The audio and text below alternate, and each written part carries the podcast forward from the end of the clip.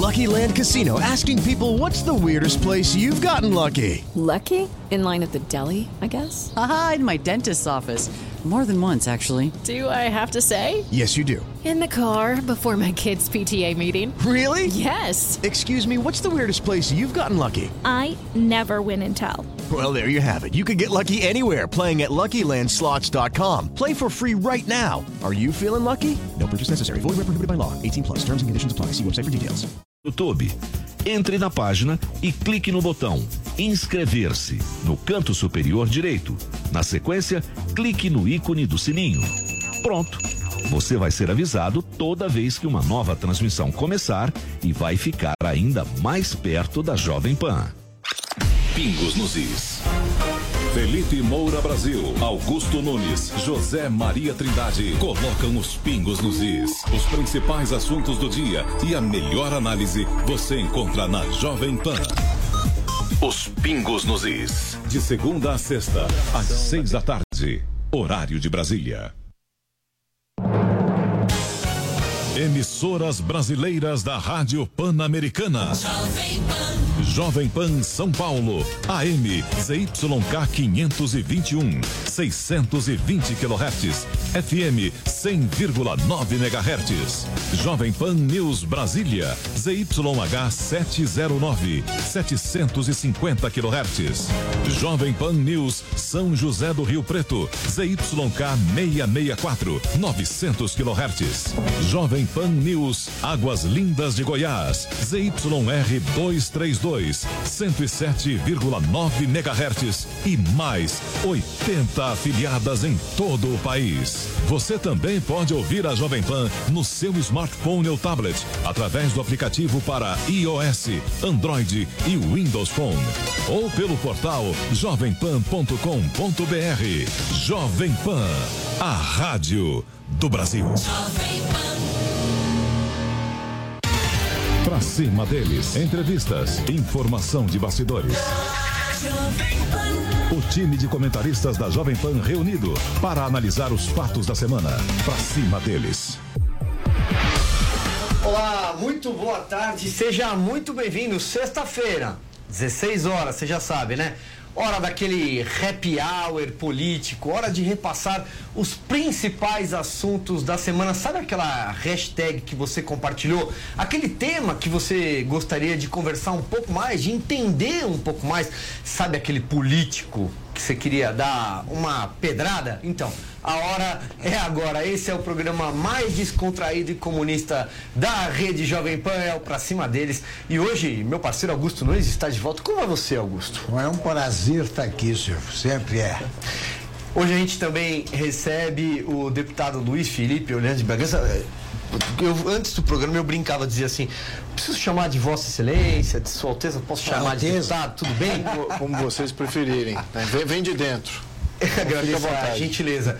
E também temos a companhia do colunista do UOL, Josias de Souza. Como vai você, Josias? Quanto tempo? Que bom ter você com a gente. É um prazer, o prazer é todo meu, Silvio. Muito, muito, estou muito satisfeito de estar com vocês hoje e espero que a gente tenha uma boa conversa. Não estamos ouvindo. É isso aí. Muito bem. Eu gostaria de começar então o nosso bate-papo pelo assunto que não só foi o assunto da semana, como foi o assunto da semana passada, como será o assunto do próximo domingo. Pois bem, temos protestos, manifestações, atos, como chamar? Como chamar? Dia 26, muita gente vai para a rua em defesa do governo, a favor da reforma da Previdência, contra o Congresso? É contra o Supremo? É contra o quê? Vamos lá, vamos começar o nosso bate-papo por esse tema polêmico. Deputado, quero começar com o senhor, evidentemente, em Brasília, o que se fala sobre isso? Olha, foi um grande susto aí que o Centrão levou dessa última votação com relação à questão do, do MP, medida provisória 870, e a desvinculação do COAF saindo da, da jurisprudência do juiz Sérgio Moro e voltando para o Ministério da Economia. Então eu diria que isso foi um, um voto surpresa, eh, foi uma chamada nominal, etc. Mas o que, que pontuou? Eh, que há uma preocupação muito grande com mobilização popular E aí que eu acho que é o protagonismo. Estão dizendo, ah, quem é que vai liderar esse processo? Vai ser o Jair Bolsonaro? Vai ser o Congresso? Não, vai ser a população. Porque as reformas, as pautas que elegeram o Jair Bolsonaro, que elegeram a mim e vários outros deputados reformistas, continuam. E quem é dono dessas pautas é a população em geral, cada vez mais. Quanto mais conscientização acontece na sociedade, maior fica uh, a, a conclusão de que temos que fazer essas reformas, temos que ir adiante com isso. E a população está segurando isso. Agora, o que está se acontecendo ali? Como não houve uma renovação 100% do Congresso, ficou uma parte que é a oposição, uma parte que não é alinhada necessariamente com as reformas, que é o, é o Centrão, e os reformistas. Então, nesse contexto, o balanço desse jogo entre a oposição e os reformistas é o Centrão. E o Centrão faz corpo mole, apesar dele ter sido eleito junto, se dizendo a favorável às reformas, só que agora faz corpo mole para não passar. E muitas das coisas têm a ver também com a, o jogo que eles fazem, é geralmente com relação a, a esses pacotes uh, moralistas e os pacotes também com relação à justiça. Então eles jogam sempre isso contrário a qualquer reforma econômica. Então é, agora a população acho que está tá cansada disso, né? A população está querendo ver o Brasil faz trabalhar faz tempo. Faz tempo. Faz tempo. Faz tempo, deputado. E a gente tem muito a falar, a gente vai girar aqui na próxima hora, mas antes eu queria convidar você que nos acompanha, nós estamos ao vivo em toda a rede Jovem Pan News, também a imagem do nosso canal no YouTube, em www.youtube.com.br barra Jovem Pan News, ao vivo pelo Facebook, pelo Twitter, enfim, em todas as plataformas digitais da Jovem Pan. E você pode participar também, você faz esse programa programa. Você sabe, toda quarta, toda sexta-feira, às 16 horas, você manda um vídeo para cá, para 931 17 0620. De novo, 931 17 0620 com o DDD 011 aqui de São Paulo. Grava o vídeo ali na horizontal, mais ou menos um minuto, fica mais bacana. A gente exibe aqui depois do break. Mas antes, deixa eu perguntar uma coisa pro Josias. Josias, eu leio você desde sempre, quase todo dia. Agora, aparentemente, a manifestação, da forma como ela foi convocada, quando muita gente foi para a rua ali, naquele ato pela educação, tinha muito da esquerda na rua, mas também, também não dá para dizer que era só a esquerda que estava na rua. É, aparentemente ali era uma coisa assim: somos contra o Congresso, vamos fechar o Congresso Nacional, vamos fechar o Supremo. E aí a pauta foi mudando, foi suavizando, se é que eu posso usar esse termo. Eu queria a tua análise nesse sentido. É, qual é o papel do governo efetivamente do começo, quando as manifestações foram convocadas, para o momento atual? Sabe, Silvio, que eu acho que é uma insensatez da parte do presidente. Aí eu vou discordar do deputado Luiz Felipe. Eu acho que é uma insensatez o presidente participar desse movimento como um atiçador, como um estimulador do movimento. E o presidente da República não é para convocar movimento de rua. Ele acabou de ser eleito, tem a legitimidade das urnas e ele tem que governar, tem que trabalhar. Então, as pessoas elegeram o Jair Bolsonaro por uma razão básica. Estava todo mundo de saco cheio de PT, é, de esquerda, muito bem. Então, ele foi eleito com essa energia. E o que é que as pessoas esperam? Primeiro, probidade. Segundo, prosperidade.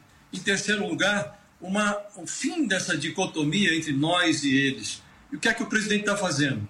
Ele está criando uma crise atrás da outra que dificulta, que é, retarda a obtenção dessa prosperidade, a aprovação das reformas que trariam essa prosperidade. Em segundo lugar, ele está re, é, é, é é, ressignificando esse nós contra eles, agora é eles contra nós. Então, se eles saíram às ruas no dia 15 para reclamar das verbas da educação, então vamos sair à rua também. Isso não resolve. O, o presidente precisa, a essa altura, harmonizar a sociedade. Em terceiro lugar, ele está se revelando incapaz de colocar alguma coisa no lugar desse toma lá da cá que a sociedade já está de saco cheio e não deseja mais. Então o presidente precisa, bom, ele diz: ah, não vou fazer mais o toma lá da cá. Ótimo, as pessoas querem que seja assim. Mas ele precisa dizer o que ele vai pôr no lugar. Olha, eu vou chamar os novos parlamentares, vou conversar com eles. Não basta jogar um projeto no Congresso e dizer: olha, aprovem aí. Não é assim que funciona.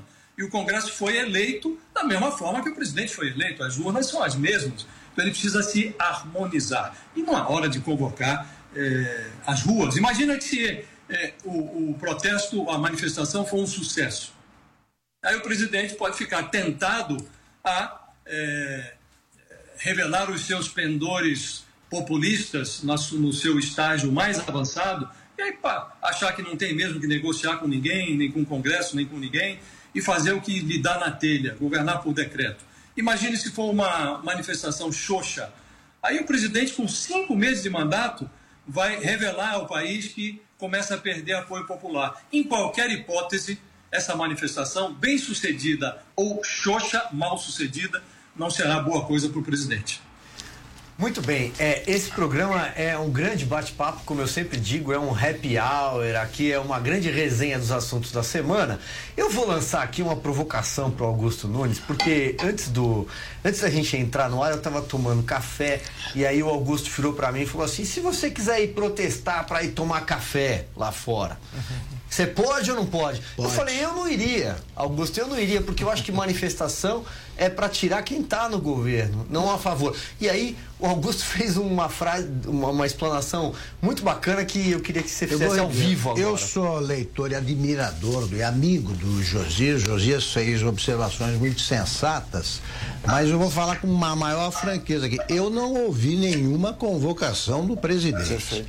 Eu não ouvi nenhuma a, a, a afirmação né? Mas alguma coisa assertiva dizendo, olha, eu quero que vocês se mobilizem para me apoiar e tal. Não ouvi. É evidente que ele vê com simpatia essa mobilização porque é, defende projetos que o governo pretende aprovar. Agora, também não ouvi por parte dos, dos que, iniciaram essa mobilização, que é uma mobilização pelas redes sociais, uhum. espontânea. Eu vivi pregando isso aí, que o Congresso tem que ser pressionado pelo povo sempre que o povo achar necessário. Isso é da democracia. Eu acho que eles começaram, pode ter aparecido aí no começo alguns malucos de sempre é, pregando fechamento do Congresso, fechamento da, da, do, do Supremo, mas esses são os malucos de sempre, repito. É a turma que gritava, que clamava por intervenção militar nas manifestações em favor do impeachment da Dilma Rousseff. Eu acho que a enorme maioria, pelo que eu tenho lido nas redes sociais, pelos recados que eu recebo, vai às ruas para defender a reforma da Previdência, e o projeto do a, a, lei anticrime do Sérgio Moro. A terceira grande bandeira, que seria a votação da reforma administrativa, o Congresso já eliminou só por saber que haveria uma manifestação. Eu acho que esse é o ponto central. Então, só para acho que esse é o principal ponto. Então vamos lá. Ah, o deputado Ibsen Pinheiro, vou repetir uma frase dele, ele dizia, ele presidiu a Câmara durante o processo de impeachment do presidente Collor. Ele dizia o seguinte: o Congresso faz o que o povo quer. Sempre. Quando em 75, 1975, o Geisel, o presidente Geisel, disse num momento qualquer assim: eu não ajo sob pressão, o doutor Ulisses deu-lhe uma lição com uma frase: eu só ajo sob pressão. Agora, pelo que eu leio, o pessoal está preocupado em não deixar magoado o estadista é, que preside a Câmara dos Deputados, Rodrigo Maia, que também atende pelo codinome Botafogo, no Departamento de Propinas da Odebrecht. Agora eu vi hoje num jornal o seguinte, assim, é chamar perde perde. Se a manifestação for pequena, não, for grande, o Congresso vai dar o troco centrão, vai dar o troco ah, votando, mostrando para o governo quem é que manda lá. Se a manifestação for pequena, aí sim o Congresso vai montar no governo. Então não tem solução. Você tem que ficar quieto, esperando que o Rodrigo Maia decida. É, ele acorda de bom humor, fala hoje sim, vamos aprovar isso aí.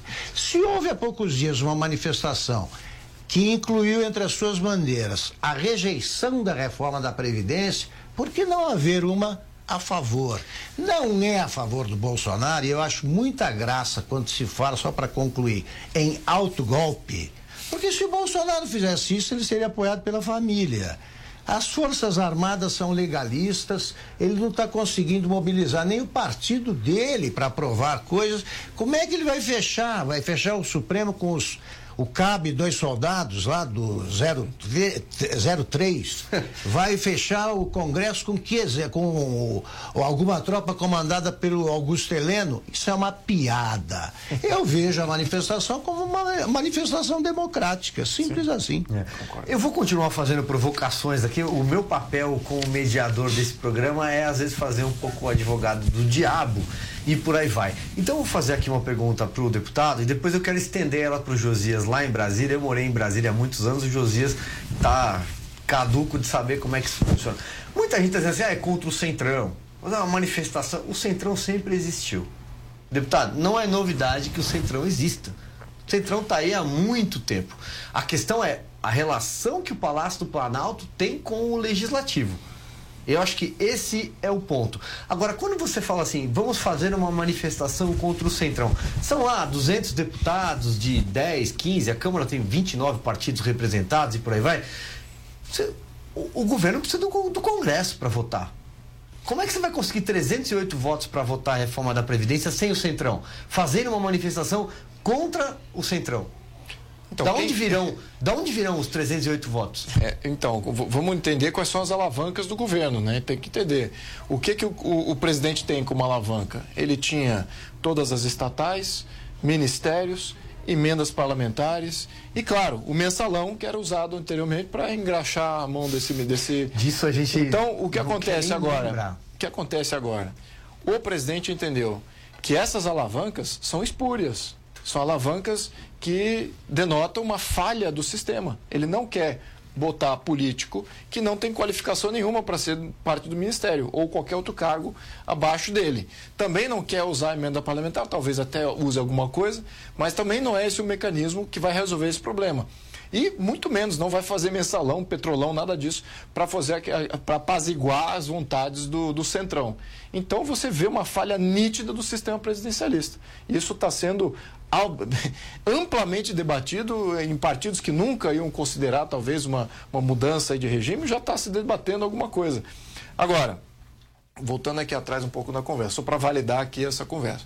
Não foi o Jair Bolsonaro que está convocando, sim, a manifestação é espontânea, sim, ela é, é, até coloca em risco a sua popularidade, porque é uma validação. Sim então, e o Jair Bolsonaro não é um louco de colocar sua popularidade em jogo, então não, ele não está envolvido nisso. Foi eleito há quatro meses. Foi eleito há quatro meses, então meses. ele vai de novo convocar uma nova pra pleito para que todos vão na rua, porque sabe que tem essa dinâmica é, de colocar de colocar a risco se ele é legítimo ou não. Então ele não está fazendo isso. Quem está convocando é a população que fala assim, olha, nós não queremos o Centrão interferindo naquilo que é nosso.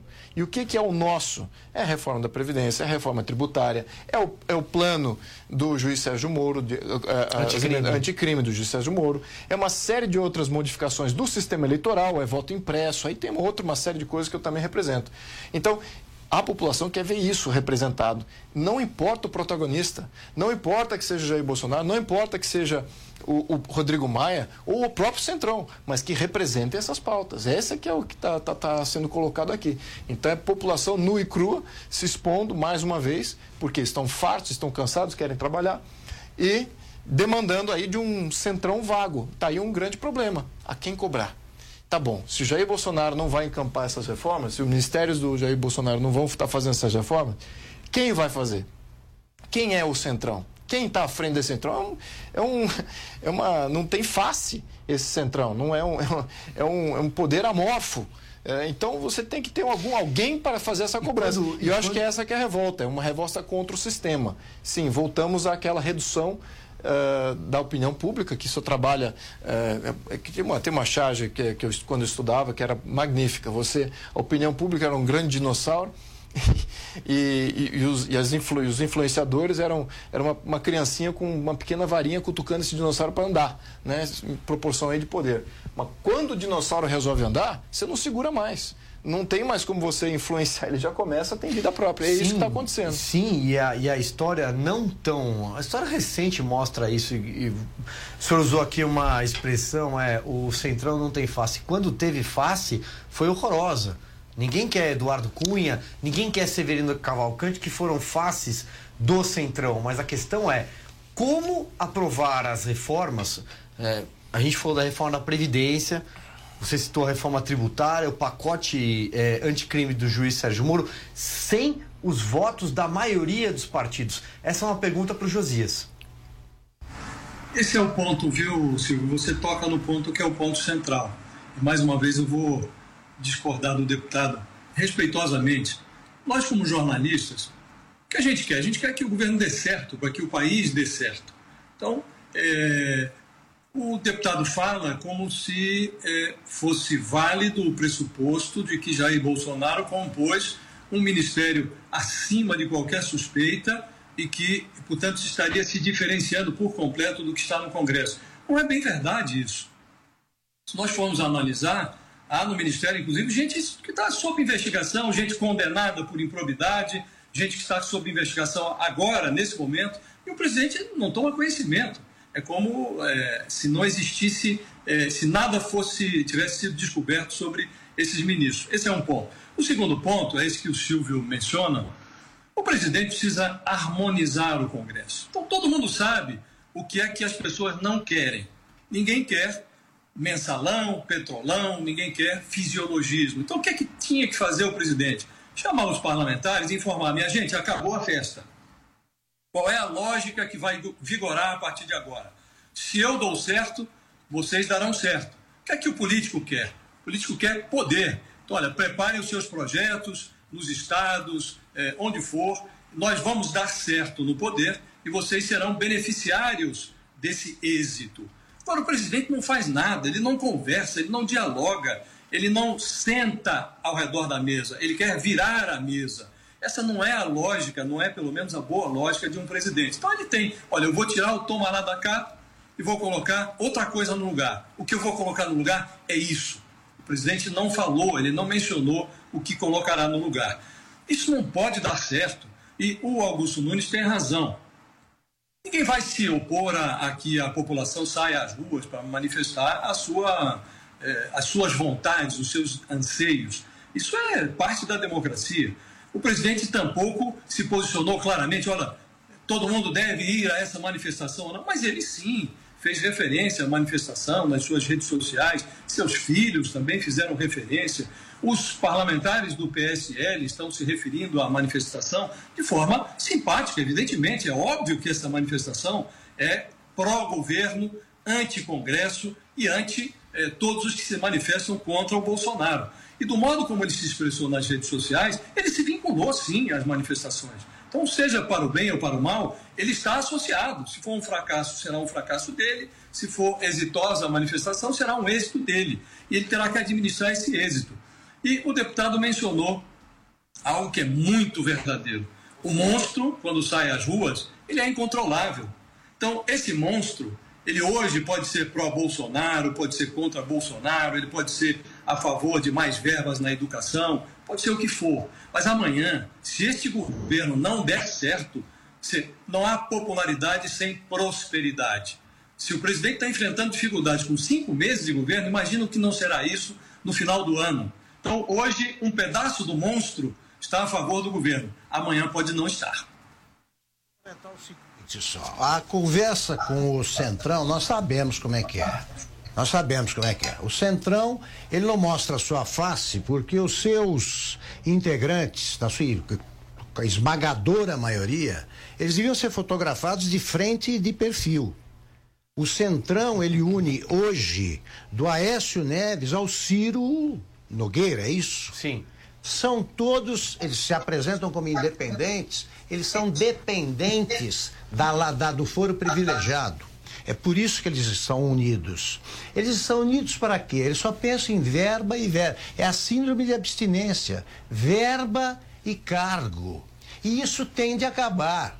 Agora é o seguinte, o, o, o Bolsonaro ele é, tem uma comunicação, um, um, esquema de comunicação muito deficiente, e ele não explica que é, o Brasil está nessa situação, que ele tem de resolver tudo em quatro meses, por causa dessa turma do Centrão, inclusive, que apoiou o PT. Eles se unem com tanta facilidade que eles estão votando juntos. PT e Centrão. O Centrão, eles só não se identificam porque estão todos. Você pega outra foto, mostra qual é o codinome deles na Lava Jato. Estão todos envolvidos com a Lava Jato, inclusive o presidente da Câmara, inclusive o presidente da Câmara, que é o Botafogo do Departamento de Propinas da Odebrecht. Quem chefia o, o Centrão é o, a, todas as articulações nascem do Rodrigo Maia. É, tá, é visível. Isso é agora. O Bolsonaro apresentou, o governo apresentou dois projetos. Moro e Paulo Guedes apresentaram os seus projetos. Eles são o começo do cumprimento das principais promessas de campanha. Agora, o Congresso tem de votar. Eles ainda não sabem se é bom ou ruim o projeto da nova Previdência apresentado e detalhado a exaustão pelo Paulo Guedes. Eles não confiam no Sérgio Moro, que comandou a maior ofensiva anti anticorrupção da história. Por que, que eles tiram o, o COAF do, do Sérgio Moro? É só uma demonstração de força? Coisa nenhuma. É que o Sérgio Moro sabe que o COAF, como está estruturado agora, não vai funcionar no combate a uma, a, num combate mais abrangente contra a corrupção, ele só agiu na, na, na esfera da, do petrolão, nem vai conseguir combater o crime organizado. E o PT hoje é uma organização criminosa. É, é disso que se trata. Agora, eles falam, não, mas qual é o problema? Está no, no, no Ministério da, da, Economia, que é do governo. Vocês não confiam no Paulo Guedes? Está na. Por que passar para para a justiça e segurança pública. Se tanto faz, por que não deixaram com o Moro? É. Por que vou... se dividiram ao meio? O deputado, essa quer, é a pergunta. O, de... o deputado quer falar, é, tem pano para manga, essa discussão é Opa. é boa e vai longe. É, eu só vou precisar fazer uma janela comercial. A gente vai retomar esse assunto na sequência. Só vou deixar uma provocação aqui para o Augusto, para o deputado, para o Josias que está lá em Brasília, que é o seguinte: dois governos que eu me lembro compraram, sentaram para jogar cartas com o Centrão, tá? O governo Lula, poderoso, no auge, jogou contra o Centrão. Acordou numa madrugada com o Severino Cavalcante eleito presidente da Câmara, sendo que o PT tinha dois candidatos, Greenhalgh e Virgílio Guimarães. Governo Dilma Rousseff, a mesma coisa com Eduardo Cunha, eleito presidente da Câmara contra o PT. Mas esse é assunto para o próximo bloco. Até já. Pra cima deles. Pra cima deles. Jovem Pan. Pingos nos is. Felipe Moura Brasil, Augusto Nunes, José Maria Trindade colocam os pingos nos is. Os principais assuntos do dia e a melhor análise você encontra na Jovem Pan. Os pingos nos is. De segunda a sexta, às seis da tarde. Horário de Brasília. Pingos nos is. Felipe Moura Brasil, Augusto Nunes, José Maria Trindade colocam os pingos nos is. Os principais assuntos do dia e a melhor análise você encontra na Jovem Pan. Os pingos nos is. De segunda a sexta, às seis da tarde. Horário de Brasília. Conheça o novo Tigo 5X, o SUV dos SUVs da Caoa Sherry. Agora com recompra garantida. Tabela FIP na compra do seu usado e taxa 0,85. Venha fazer um test drive em uma concessionária Caoa Sherry D21 Motors. Consulte condições em d21motors.com.br. No trânsito dê sentido da vida. Ouça a Jovem Pan a toda hora e em qualquer lugar. Com o aplicativo da PAN, você pode assistir mais de 12 horas de programação ao vivo, jornalismo de primeira, política e tudo sobre o seu time do coração. Ouça a Jovem Pan News, a Jovem Pan FM e as afiliadas da PAN de todo o país. Tudo ao alcance de um toque. Baixe agora. É o do ícone vermelho, disponível para todos os smartphones. Arquibancada JP. Futebol e bom humor em um só programa para você. Acesse jp.com.br barra arquibancada JP. Venha experimentar o fettuccine no Grana Padano, no Espaço Gastronômico Jardins e ganhe uma taça de vinho da Vina Maple, importado pela Ravan. Uma combinação imperdível. Espaço Gastronômico Jardins, Rua Doutor Melo Alves, 769. 11 3062 0013. A Jovem Pan está com você em todos os lugares e em todos os momentos. Ao longo do dia, nossos repórteres não deixam escapar nada. Movimento antivacina cresce no Brasil. Após as chuvas intensas que atingiram Tudo passa pelo microfone da Pan. No começo da tarde, a equipe de esportes da Jovem Pan entra em campo com você. E o Palmeiras segue, o técnico Fábio Carilli segue. Amigos da Jovem Pan. Para analisar os lances polêmicos. Em casa, pela fase atual que E está. discutir à vontade. Mas é óbvio que o problema é bem maior do Os que isso. principais assuntos. A notícia de última hora. Passa pelo microfone da Jovem Pan. Viu só? A Jovem Pan está com você o tempo todo, em som e imagem. Acesse jovempan.com.br. Baixe o aplicativo da Pan e se inscreva nos nossos canais no YouTube. Pra cima deles. Pra cima deles. Jovem Pan. Jovem Pan, pela reforma da Previdência. Agora é hora das mensagens, das reflexões que chegaram pra gente e dos nossos ouvintes e cada vez mais espectadores. Essa é Jovem Pan, a rádio que virou TV.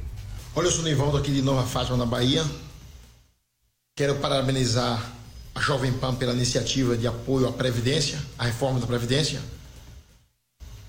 A reforma da Previdência é essa que há uma necessidade muito grande de ser aprovada para um melhor poder de compra. Como você está vendo aqui, eu estou num pequeno comércio aqui, aonde a sociedade perde a cada dia o poder de compra, pois a crise se alastra e a reforma da Previdência vai alavancar a economia do nosso país. Eu tenho certeza que a maioria da sociedade brasileira não tem conhecimento das aposentadorias exorbitantes, que eu chamo de imoral. Chega disso, está na hora dos deputados tomar sua posição e realmente legislar em favor da sociedade. Parabéns, Jovem Pan. Olá, ouvintes da Rede Jovem Pan. Meu nome é Júlio, falo do interior do estado de São Paulo, da cidade de Tupã. Eu sou a favor da reforma da Previdência, para que nosso país volte ao rumo do crescimento, para que os investidores voltem a acreditar no nosso país e possam investir, para que nossas crianças possam ter um futuro melhor, com mais saúde, educação e qualidade de vida. E para que quando nós nos aposentarmos, termos a segurança de que vamos viver em um país com mais qualidade de vida e que o Estado, o Brasil, vai nos garantir o nosso soldo, a nossa aposentadoria.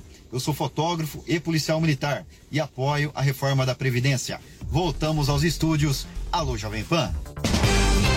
Nova Previdência. Justa para todos. Urgente para o Brasil. Ah, que legal, ele devolveu pra mim a bola, muito legal. Os nossos ouvintes, os nossos espectadores são muito inteligentes. É gente que tá pensando na próxima geração, gente que tá pensando no futuro do Brasil. E para isso, e é por isso que a Jovem Pan apoia a nova Previdência. Deputado, quero voltar a bola para você, é, porque no bloco anterior a gente encerrou, era a sua vez de falar. E aí? E o Centrão? Bom, eu vou concordar com o Josias. Eu sei que ele discordou duas vezes de mim. Eu vou concordar com ele uma vez. Então ele está ganhando esse jogo.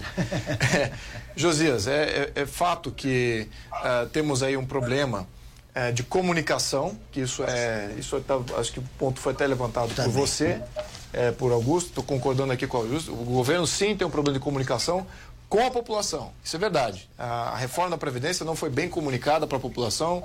As medidas de educação que o ministro Weintraub também tomou não foi bem comunicado para a população. E quem é que ganha quando se tem dúvida, quando se tem uma narrativa meio, meio dúbia, é a oposição que é- sabe fazer narrativa, sabe inventar mentiras e mobilizar a gente em função de mentiras. Então, é isso que tem acontecido. Agora, no ponto do Josias, era com relação ao Ministério. Isso é verdade. Eu acho que temos que, eh, se temos que passar a régua ali. Né? Se você tem algum ministro, algum componente do Poder Executivo que está, assim, sendo investigado ou que tem algum problema com a Justiça, ele que se afaste. Ele que mostra que ele está lá pelo bem comum e não pelo bem próprio. E ele ficando no cargo, acho que gera desgaste. Então eu sou, também concordo com, essa, com esse posicionamento. Agora, não foi respondido à questão principal. Como que o Jair Bolsonaro, o governo Jair Bolsonaro, vai fazer essa alavanca? Né? Se, ele, se ele se eximiu de usar as alavancas que existem do, do presidencialismo, são essas alavancas espúrias. Se ele não vai usar essas alavancas que são, eh, eu diria que erros sistêmicos, que alavanca que ele vai usar? Ele não vai usar alavanca nenhuma. Ele passou a bola para a população. A população é que está fazendo essa cobrança. Posso continuar provocando? Isso Pode não é uma provoca. forma, isso não é uma forma de colocar a população ou pelo menos parte dela contra o Congresso Nacional. Mas precisa. Precisa colocar. Porque a gente não teve uma renovação 100%. A gente teve uma renovação parcial e somente da Câmara. E o Senado? O Senado não teve renovação nenhuma. Tem muito pouco, um ou dois senadores que são de primeiro mandato, de fato que eram pessoas da sociedade civil, em- empreendedores ou advogados, etc., e que se tornaram senadores. A maioria ali é velha política. Então, nesse contexto, o Senado é que também tem uma, uma, uma responsabilidade muito grande de fazer a CPI da Lava Toga, de fazer o impeachment que foi protocolado de vários ministros do STF. Quem está falando aqui de invasão, de, de ruptura através dos militares, de, de, de fechar o Congresso, de interferir diretamente no STF? Isso aí, isso aí, olha, cabe sim a um jornalismo mais sério ligar para o alto comando do Exército e da, da Aeronáutica e da Marinha falar assim, quais são os seus planos? E é só numa conversa muito pública que vai ficar nítido que eles não têm nenhuma vontade, como o Augusto até apontou isso, você até mencionou muito bem, que eles não têm nenhuma vontade, a predisposição a fazer isso, muito pelo contrário. Eles estão numa virada de página aqui, 180 graus. E isso precisa ser exposto para a população. Não vejo o jornalismo sério eh, levando isso à tona. Eu gostaria de.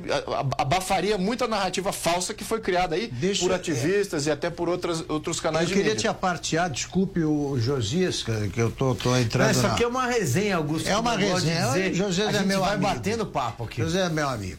É, eu acho o seguinte: a convocação feita pela, pelos partidos de esquerda, pelos adversários do governo, era uma manifestação contra o governo, que agora acusa de haver uma manifestação a favor do governo. Acusa o, o- outro, os seus adversários de promoverem uma, uma manifestação que, se fosse assim, só a favor do governo, seria exatamente igual a deles. Com uma diferença: eles se basearam numa mentira. A principal bandeira era uma falácia. Era contra o corte de 30% do, da, da verba do Ministério da Educação, do orçamento. É falso. Era o contingenciamento de 30% de uma parte do orçamento. A partir daí, eles pediram o impeachment do Bolsonaro, eh, a rejeição da reforma da Previdência, a soltura do Lula, condenado por oito juízes. Então, eles pressionaram o judiciário na tentativa de desmoralizá-lo, porque se você tem um cara preso porque foi condenado em terceira instância já, e você quer soltar, está desmoralizando a justiça. Segundo, se você diz que é para rejeitar a reforma, você está pressionando o Congresso. E o Congresso está aí para ser pressionado, como o governo está aí para ser pressionado, e o Supremo. Aquela a frase mais velha do mundo para mim foi a frase repetida por um homem porque eu sempre tive uma profunda admiração e tenho Ulisses Guimarães. Ele dizia, ele que popularizou essa frase, já revogada pela modernização do país. Decisão do Supremo se cumpre e não se discute. Decisão do Supremo se cumpre. Decisão do Supremo se cumpre sim, mas se discute porque há ministros suspeitos. Lá, há ministros que estão mostrando que têm o sentimento da gratidão pelo padrinho que os nomeou até agora, não acaba nunca. Eles vão passar 10 anos ali defendendo bandidos porque eles têm que pagar a conta da gratidão a um bandido. Então, pressão é pressão. Qual é o problema? O que eu espero é que os manifestantes desse domingo deem uma lição de sensatez à imprensa, à, à esquerda, fazendo o seguinte: defendam as reformas que são necessárias ao país. Não entrem nessa de se tiver algum cara gritando, ah, vamos fechar o Congresso e tal, ou é provocador, ou é maluco, ou é um extremista que merece ser isolado, tá? Peçam a eles para para ir à Venezuela. Lá fecharam. O Congresso e o. E, o, e a, a, Suprema Corte e o PT não reclamou. Ninguém dessa turma aí que hoje protesta reclamou. Então façam isso e se limitem a isso aí. Né? Eu também acho que o presidente tem que ficar fora dessa, não, não tem que se manifestar nada, os filhos não deviam nem tocar nesse assunto, tá? Porque só fazem muita atrapalhada e eu espero que o Brasil dê uma lição de maturidade nesse domingo. É isso aí, é isso que a gente espera. Josias, quero te ouvir. Você sabe, é, Silvio, uma coisa interessante é que a gente, nesse, nesse, nesse bate-papo, a gente mais concorda do que discorda, na verdade. Em relação ao diagnóstico, nós todos estamos de acordo. O que o país não quer mais, o que o país não precisa mais. Então, é, abstraindo a manifestação, a do dia 15, o Augusto acabou de falar, é, a, a, manifestação do dia 15, ela se deu é, em cima de um erro. É, os manifestantes estavam reclamando de algo que é praticado não nos governos do PT apenas, mas isso vem de de décadas, pelo menos cinco décadas, o governo, se tem arrecadação, muito bem, é, distribui o dinheiro entre os ministérios. Se não tem arrecadação, você tem que contingenciar até que o dinheiro apareça. Isso não tem segredo. Agora, o que, que aconteceu é, neste caso específico?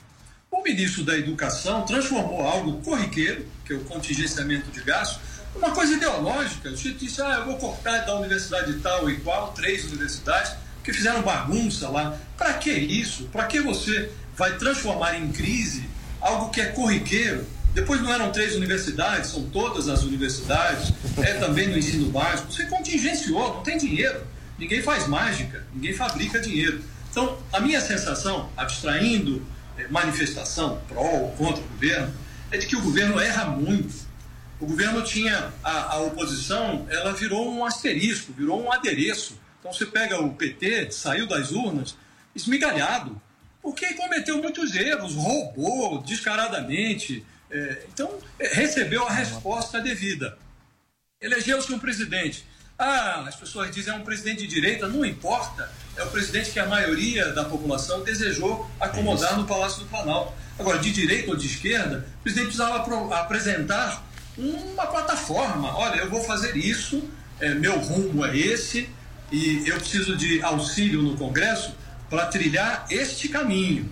Então, é, para começar, o presidente ah, não fez o toma lá da cá. Muito bem. Fez um ministério medíocre. Se você olha, você tem duas âncoras, uma âncora econômica, que é o Paulo Guedes, outra âncora é, moral, ética, que é o respeitado ministro Sérgio Moro. Depois botou um ministério que tem um pedaço que é uma cota de um maluco que está nos Estados Unidos atiçando é, é, a discórdia, que é o Olavo de Carvalho.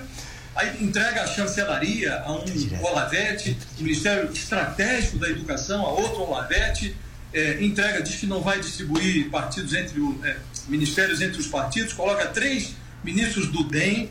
Quer dizer, ele fez um, um ministério, podendo fazer um ministério acima de qualquer suspeita, técnico, com gente preparada na educação, não precisa nem mencionar o nome, mas tinha mão de obra equipada para cuidar desse assunto. Coloca lá, já, nós estamos com cinco meses, já tivemos dois ministros da educação e o presidente fabrica uma crise atrás da outra. Ele não consegue. Eh, o Olavo de Carvalho faz uma crítica aos militares que estão do lado dele. Ele aí fica do lado do maluco e desprestigia os militares. Uma crise atrás da outra. Quer dizer, isso vai parar onde? Presidente tinha que. Josias, eu vou ter que discordar, vou ter que discordar agora. Agora é minha vez de discordar de você. É um bom diagnóstico. É, eu acho que, olha, é, a questão dos ministérios, ao menos o que se escuta da, dos movimentos de rua, eu, eu venho desses movimentos, foi por aí que eu entrei aqui, sou político hoje, em função desses movimentos. Mas estão todos muito satisfeitos com ao menos vários do que você citou aí. É, muito satisfeitos com o Guedes, não tenha dúvida, acho que talvez isso seja um pouco mais abrangente, essa, essa, é unanimidade. essa, essa unanimidade. É. Mas, olha, com o Ernesto Araújo nas relações exteriores, também estão muito satisfeitos com ele e muito satisfeitos com o Weintraub na educação. E aí é que está o grande, é, a grande pontuação aqui. Ou você acredita que nós temos uma guerra cultural a ser combatida, ou não. Ou você é parte do problema.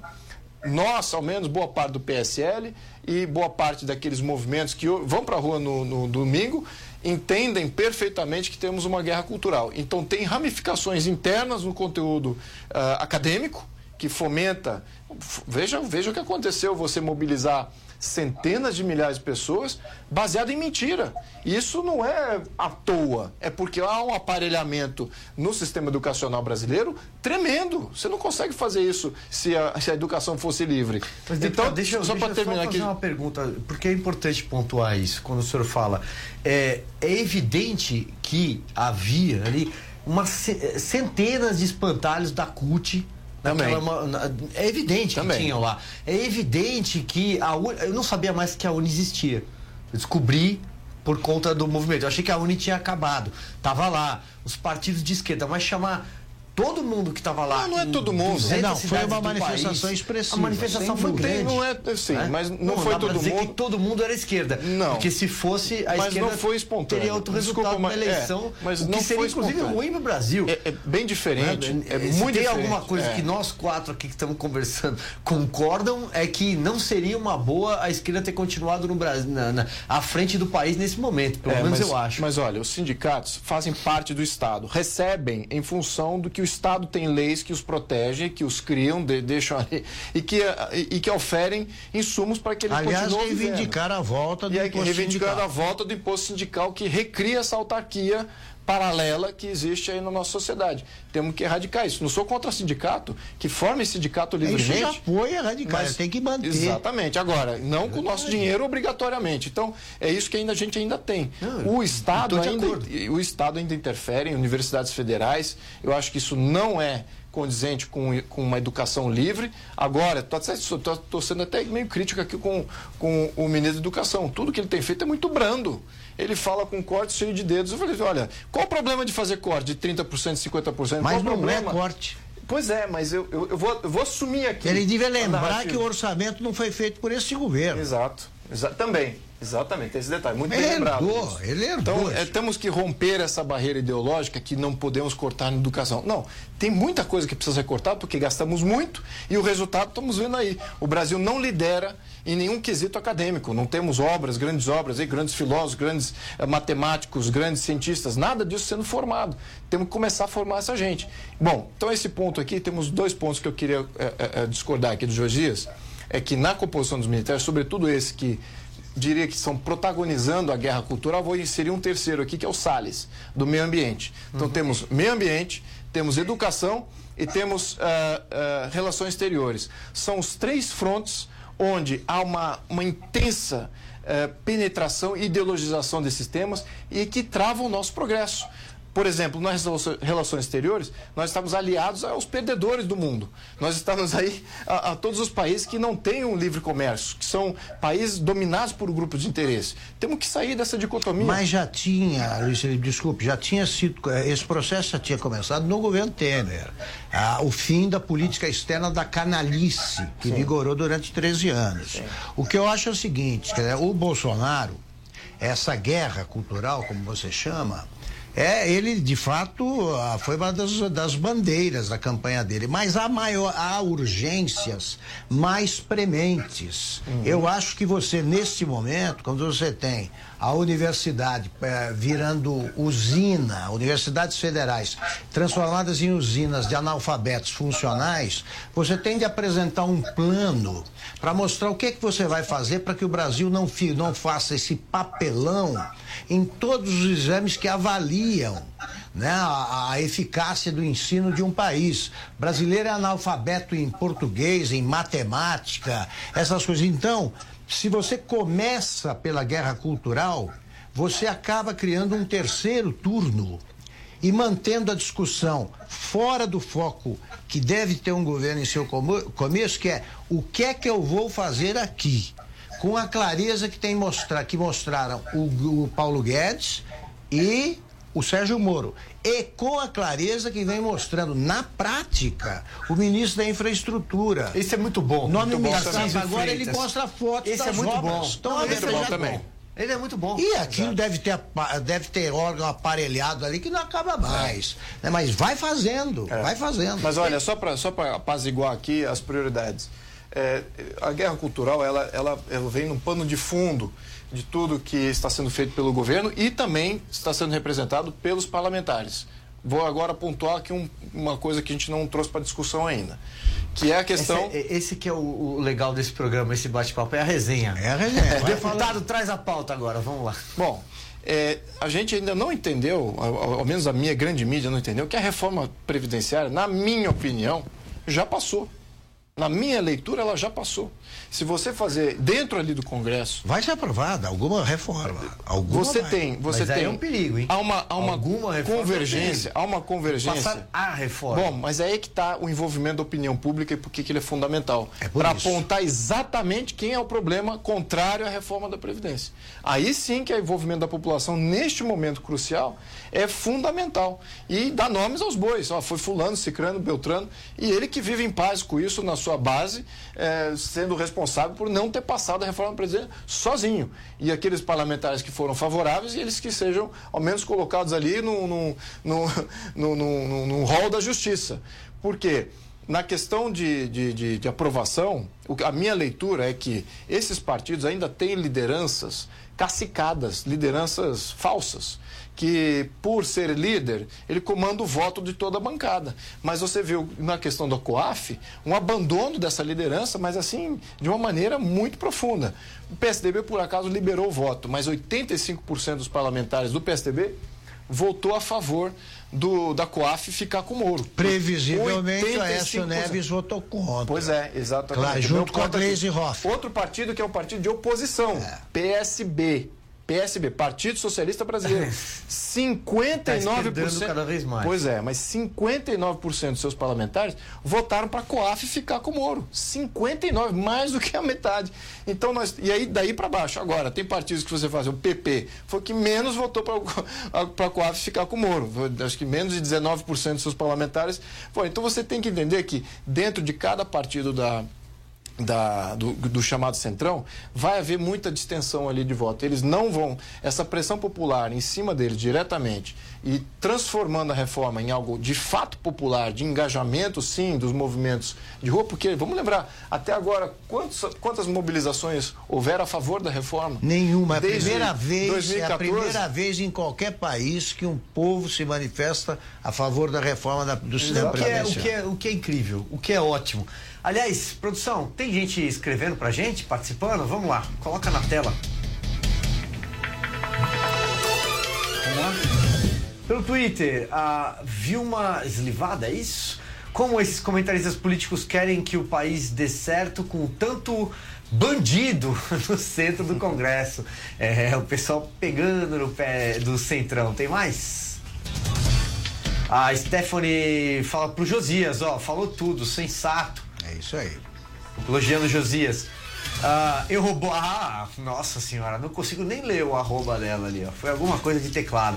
Mas que é a melhor bancada que eu já assisti pra cima deles na Jovem Pan, com aqui o deputado Luiz Felipe, com o Josias e o meu querido Augusto Nunes. Esse pessoal que tá participando, que tá mandando mensagem pra cá pelo Twitter, você também pode mandar um vídeo. Estamos chegando no finalzinho do programa, mas dá tempo ainda. Corre lá, 93117 0620, usando o 011 aqui de São Paulo. E você sabe que o vídeo ali na horizontal fica mais bonitinho. Bom, falando sobre partidos, lideranças de partidos, como vota o partido A, como se movimenta o partido B. Deixa eu falar com quem entende de Brasília, entende de partido político. Vai lá, Josias. Olha, você sabe que é, tem uma palavra que está sendo muito mencionada aqui e não deveria ser, que é a palavra guerra. O, o deputado me perdoe, mas é, nesse momento você ficar falando em é, guerra ideológica, guerra cultural, o presidente em meio à crise, é, ele precisa arrumar aliados e evitar colecionar inimigos. O presidente foi eleito para governar, não para criar guerras. É, eu discordo inteiramente do, do deputado quando diz que ele apresenta como núcleos de eficiência do governo os, justamente os ministérios onde eu acho que tem mais problema, que é o Ministério da- das Relações Exteriores, da Educação e do Meio Ambiente. Você fica criando problemas em áreas que são estratégicas, quando o governo devia pacificar, o governo devia esquecer o PT, O PT está morto, o PT foi, foi aniquilado na urna. Ele está se revitalizando em função do governo. O governo está oferecendo matéria-prima para o PT. Então você tem um ministro que briga com o meio ambiente, o outro ministro que cria problemas com a China. A China é o maior parceiro comercial do Brasil. Então, é óbvio que você tem que ter uma relação boa com os Estados Unidos. Por que você vai brigar com os Estados Unidos, que é a maior potência do mundo? Agora, você não precisa fazer isso em detrimento da China. A China tem que estar no primeiro plano para nós, é um grande investidor. É, é, temos que dialogar francamente com a China e não ficar criando problemas. Na educação, a mesma coisa. Você tem que dizer o que vai fazer na educação. Se tem problema na universidade, se tem aluno que quer fazer é, proselitismo de esquerda em vez de estudar, problema desse aluno. O governo tem que dizer: olha, eu vou fazer isto, é, é, meu projeto é esse, quem quiser seguir, está bem, quem não quiser, vai se dar mal na vida, nos estudos, vai ficar brigando, ficar criando problemas com dando matéria-prima para revitalizar o PT, revitalizar um partido que foi batido na urna. Então, eu acho que o governo erra quando não prioriza o governo. Você está num buraco, você não pode ficar cavando o buraco. Você tem que sair do buraco.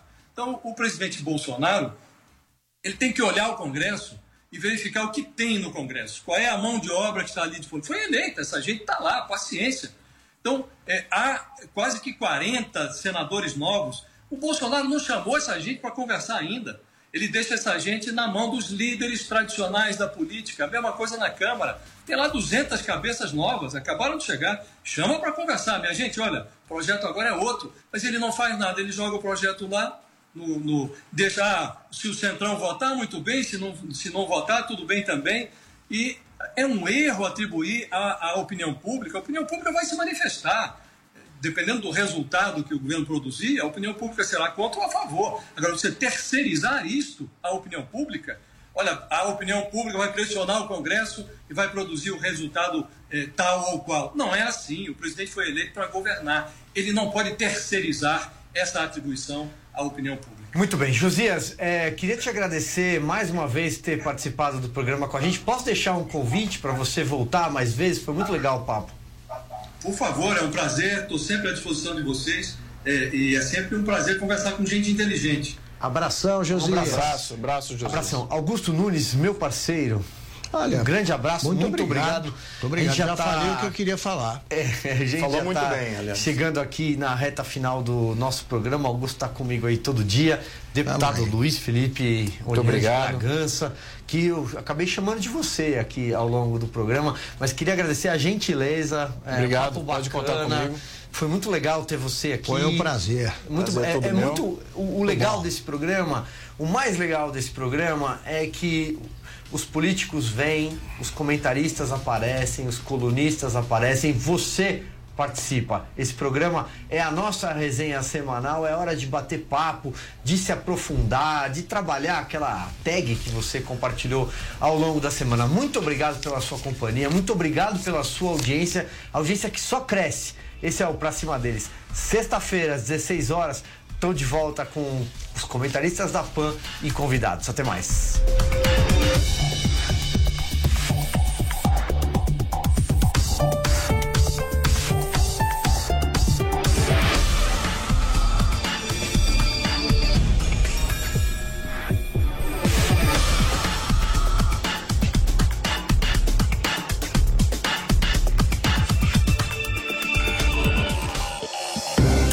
Pra cima deles. Jovem Pan. Você pode ser avisado todas as vezes em que o seu jornal ou programa favorito da Jovem Pan começar a ser transmitido pelo YouTube. É muito fácil.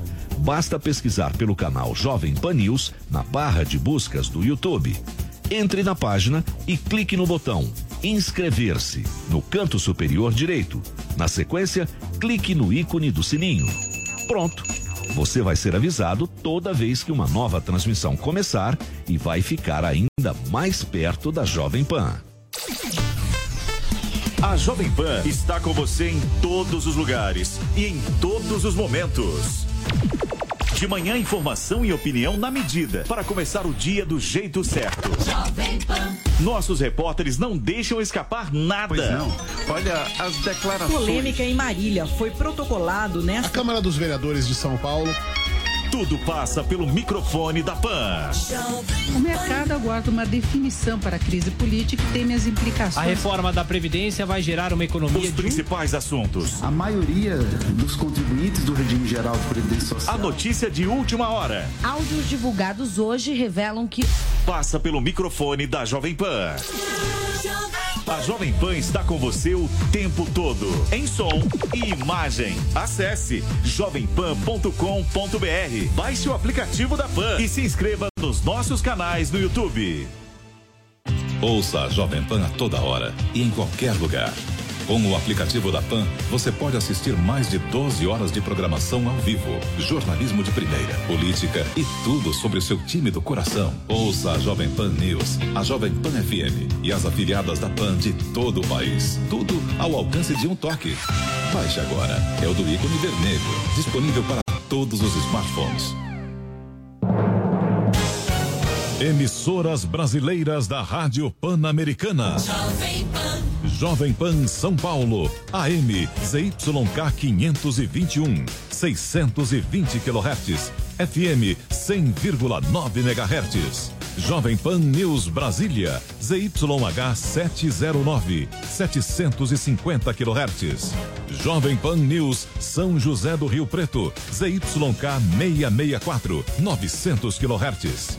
Jovem Pan News Águas Lindas de Goiás, ZYR 232, 107,9 MHz e mais 80 afiliadas em todo o país. Você também pode ouvir a Jovem Pan no seu smartphone ou tablet através do aplicativo para iOS